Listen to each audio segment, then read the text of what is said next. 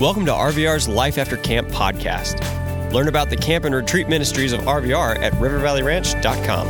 Enjoy.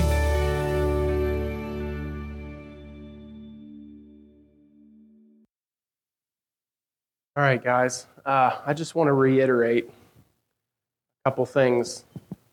What we just did is symbolic, all right?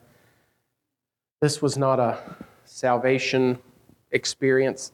This is you guys reflecting on the things that we've talked about this week, the things that um, maybe the Holy Spirit has shown you in your own heart, uh, things that need to be done away with because they're, they're, they're chains, they're uh, baggage, bondage that He sets you free from.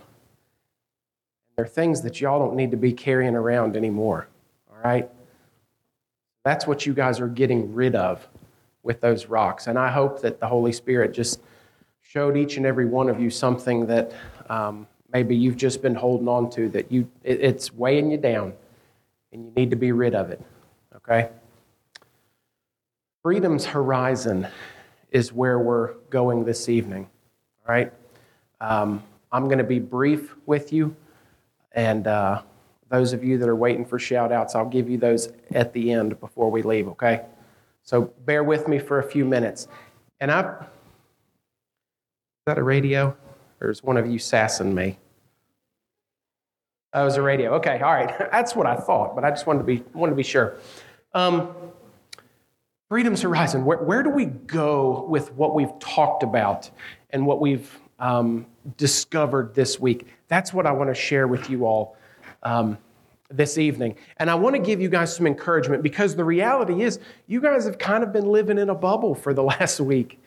And you haven't had your phones, and you haven't had your social media, and you haven't had all of these things that you probably don't realize but bring great anxiety to you and things like that. You haven't had to deal with difficult relationships at home. You've been able to be here and you've been able to be with friends. And the sad reality is, we can't stay at camp forever. Uh, we have to go home. And so I want to encourage you guys on, on some things that uh, I hope you'll take home with you and kind of put into practice. And the, the, the other hope is that some of you are going to be leaving differently than you came.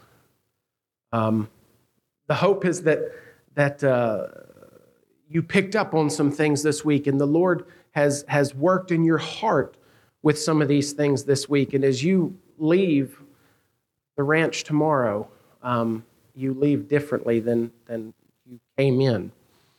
Um, and if you leave tomorrow and say, you know, I really don't feel any different than I did when I came, I, I hope you at least realize this. I hope you realize that there is a God who created you, who knows you, and who loves you despite all the junk in your life, okay? Know that. Galatians 5:1 says it was for freedom that Christ set us free. Therefore keep standing firm and do not be subject again to the yoke of slavery. I read that verse and my mind goes back to the video I showed you last night with the sheep. You know, the shepherd frees it from that trench.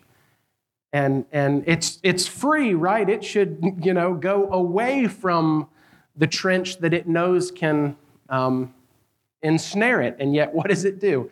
It runs right along beside the trench and then yeets itself back into the trench. Galatians 5:1 at the heart of it says, "Don't do that. You've been set free. Walk in freedom. Don't go back to the junk that previously enslaved you." You go down Galatians 5 a few verses to verse 13 and verse 14, and we see a similar command. It says, You are called to freedom, brethren. Only do not turn your freedom into an opportunity for the flesh, but through love serve one another. You guys saw that already in the video a few minutes ago. For the whole law is fulfilled in one word in the statement, You shall love your neighbor as yourself. And so that's what I want us to focus on as we close out our week. I want us to have a new outlook on freedom. And I also want to answer the question that some of you have already mentioned to me that you have Where do we go from here? Like, say last night I gave my life to Jesus. What do I do now? Some of you have talked to me about, you know, I, I gave my life to Jesus in the past, and but I haven't, I don't feel any different. I haven't progressed. I don't, what am I doing wrong? What should I be doing? That's what I want to answer for you guys this evening, okay? And it's already been spelled out for you in these verses, specifically there, Galatians 5 13 at the end of it. Uh, the whole law is fulfilled in one word, in one statement you shall love your neighbor as yourself.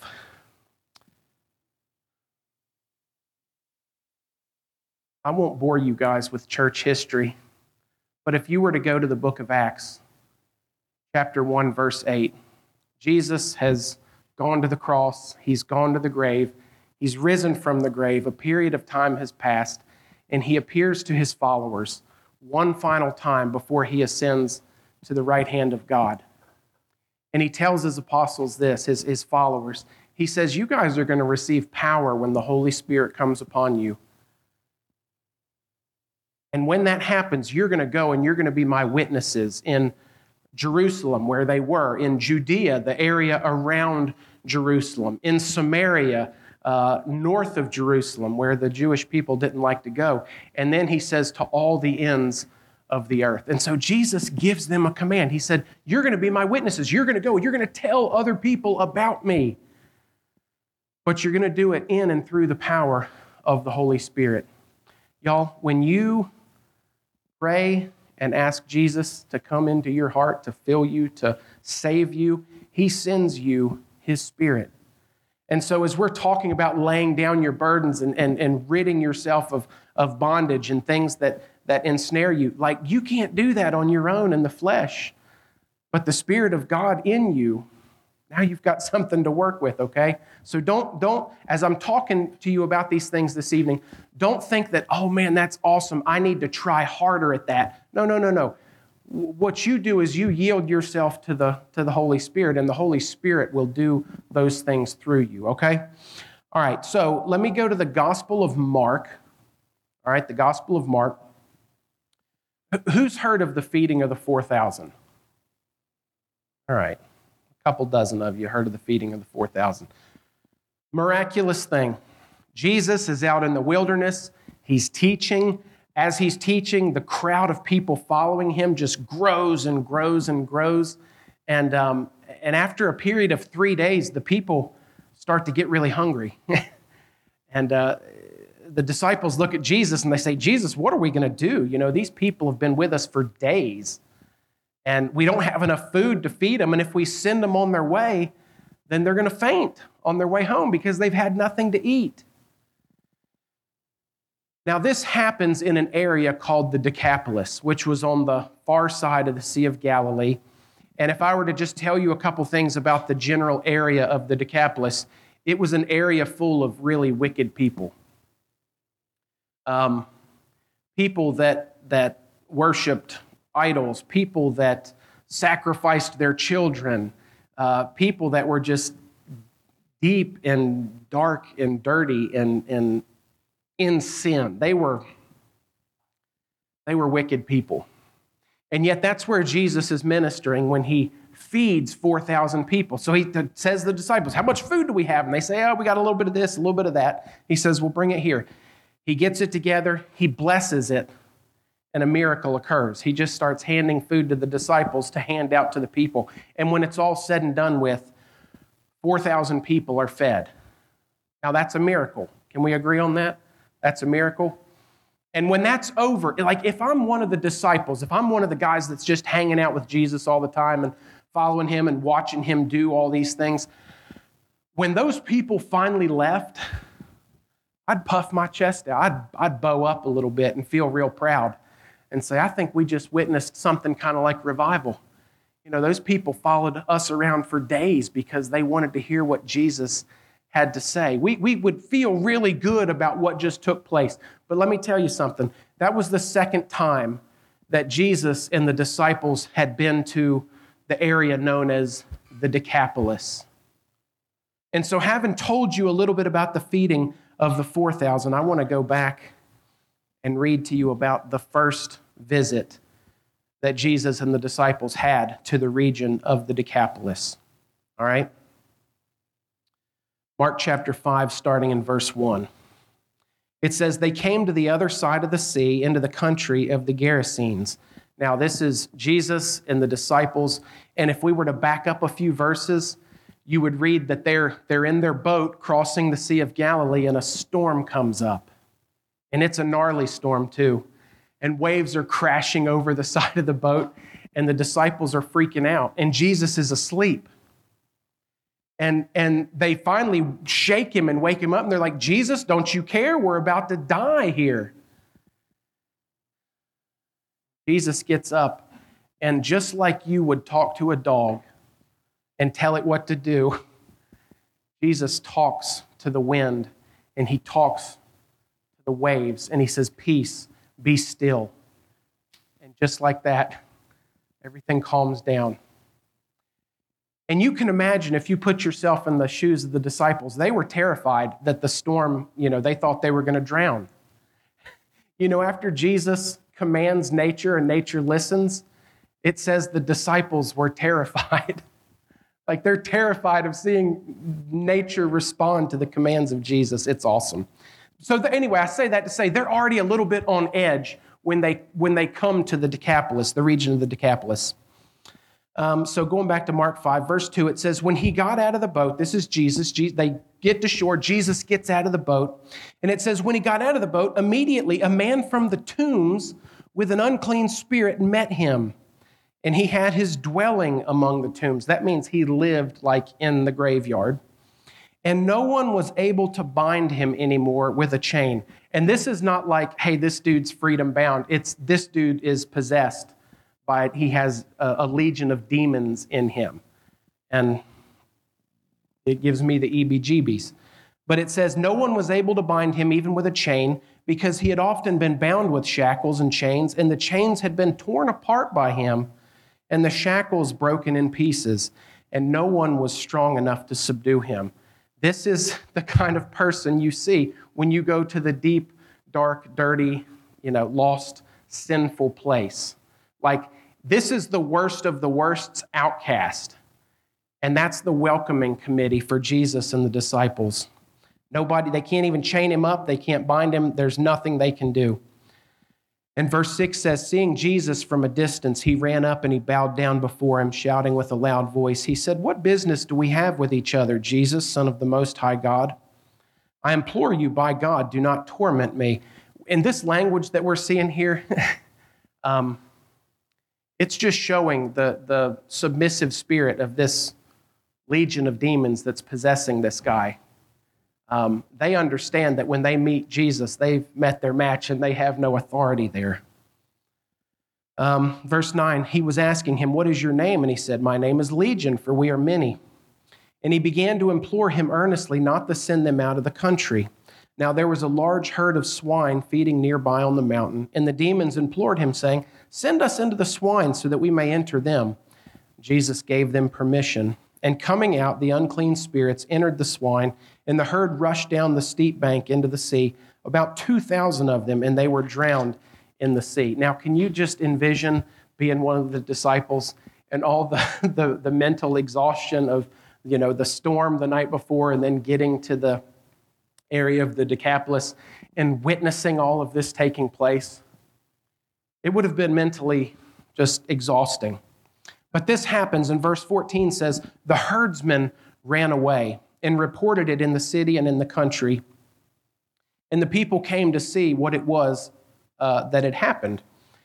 And they came to Jesus and they observed the man who had been demon possessed sitting down, clothed and in his right man, in his right mind, the very man who had had the legion, and they became frightened. So you see again this weird pattern now the people from the Decapolis come and they see their social outcast who they hadn't been able to do anything with, and he's calm and he's wearing clothes and he's not screaming or cutting himself with stones. He's just sitting there normal, you know, Fred or Bill or whatever you want to call him. He's just hanging out with Jesus and the disciples, and they're frightened by that. They're frightened by that and they asked him to leave their region. Imagine that. Jesus just fixes their biggest social problem, and they're like, We're going to need you to leave.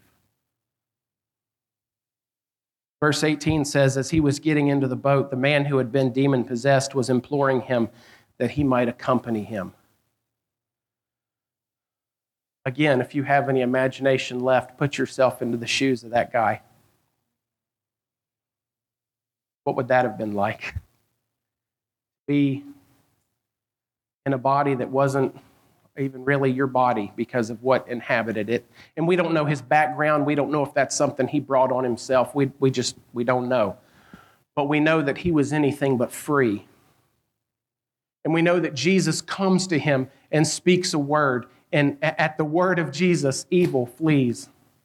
The enemy flees. And this man is restored. And so it's completely understandable that when, when Jesus, he doesn't cause a fuss, he doesn't cause a fight, he gets back into his boat. And this guy comes to Jesus at the boat and he says, Jesus, I want to go with you. Wouldn't you? If he just saved your life, wouldn't you want to go with him? It's a beautiful request, but verse 19 says he didn't let him says, No, you can't, you can't go with me. Here's why. He said to him, Go home to your people and report to them what great things the Lord has done for you and how he had mercy on you.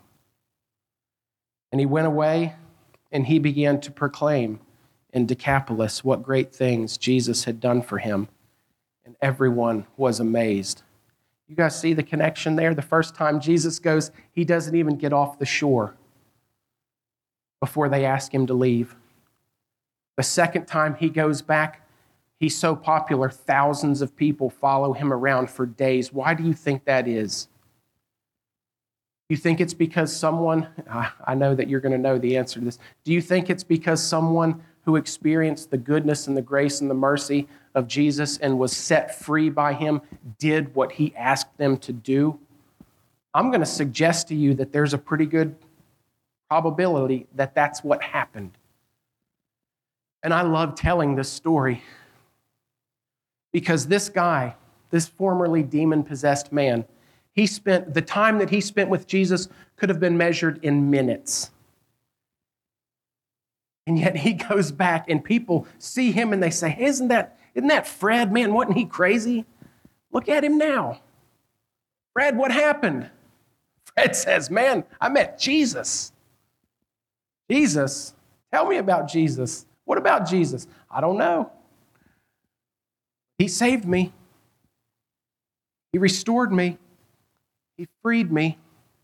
Guys, I remember being your age, and I remember being terrified at the idea of having to share Jesus with other people. Because inevitably, questions are going to come, and, and, and there's going to be questions that I don't know. Uh, if that's you, don't let that stop you from sharing Jesus. If Jesus has done something in your life, tell people. This is not the only example of that in Scripture. Uh, I was just saying a few minutes ago, there was uh, the story of a man born blind. And Jesus heals him on the Sabbath and just makes the religious leaders furious.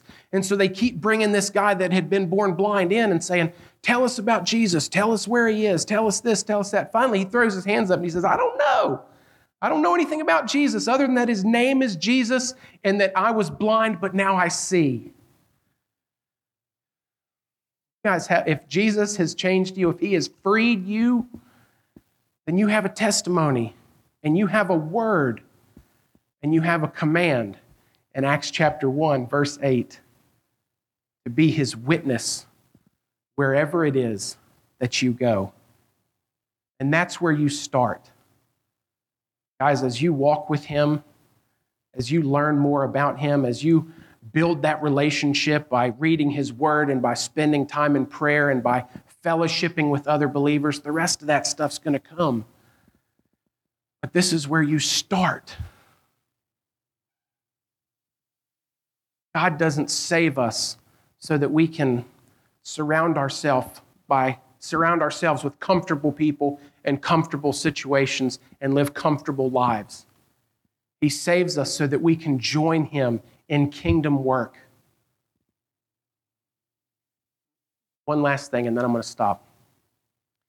In Acts chapter 1, verse 8, when Jesus ascended to heaven for the final time, that was Him in His physical body going to heaven. You guys know something?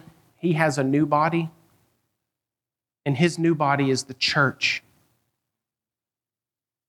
believers like you and me. And so, just like we see him doing amazing things in the Gospels Matthew, Mark, Luke, John he wants to continue to do amazing things through his new body, which is the church. And if you're in Christ Jesus and he is in you, then you are a part of that church, and he has called you to join him in that work. For freedom that you have been set free not so that you can go back and waller in whatever previously had a hold on you, but so that you can go forward and you can serve. And you can build with Him through His power the kingdom. And then one day you can stand before Him and hear those words Hey, well done. Let's bow. Father, thank you for your word. Thank you for the, the accounts in, in your word that uh, just are so encouraging to us and bring us uh, joy and, and excitement for what the future holds. God, I pray over each and every heart here this evening. Some you may still be working. Some of these kiddos here this evening, maybe they still feel like that demon possessed man and sin has a hold on them. Father, uh, continue working on them and in them, drawing them to yourself, helping them to see that uh, they're in desperate need of a Savior And you're the only one that can provide the saving. Father, for those that do know you and, and enjoy a relationship with you, Lord, would you put a desire in their hearts for ministry, a desire in their hearts for service? Lord, give them opportunities, bring people into their lives that are going to come alongside them and encourage them and just um, walk with them as they seek to do the things that you've called them. To do. Father, I thank you again for our time together this week. We just give the glory and honor to you for everything that's been done and everything that will be done. Pray these things in Jesus' name. We hope you enjoyed listening to this Life After Camp episode. Discover all of the year round adventures at RVR and find out how you can support our ministry at rivervalleyranch.com. Thanks.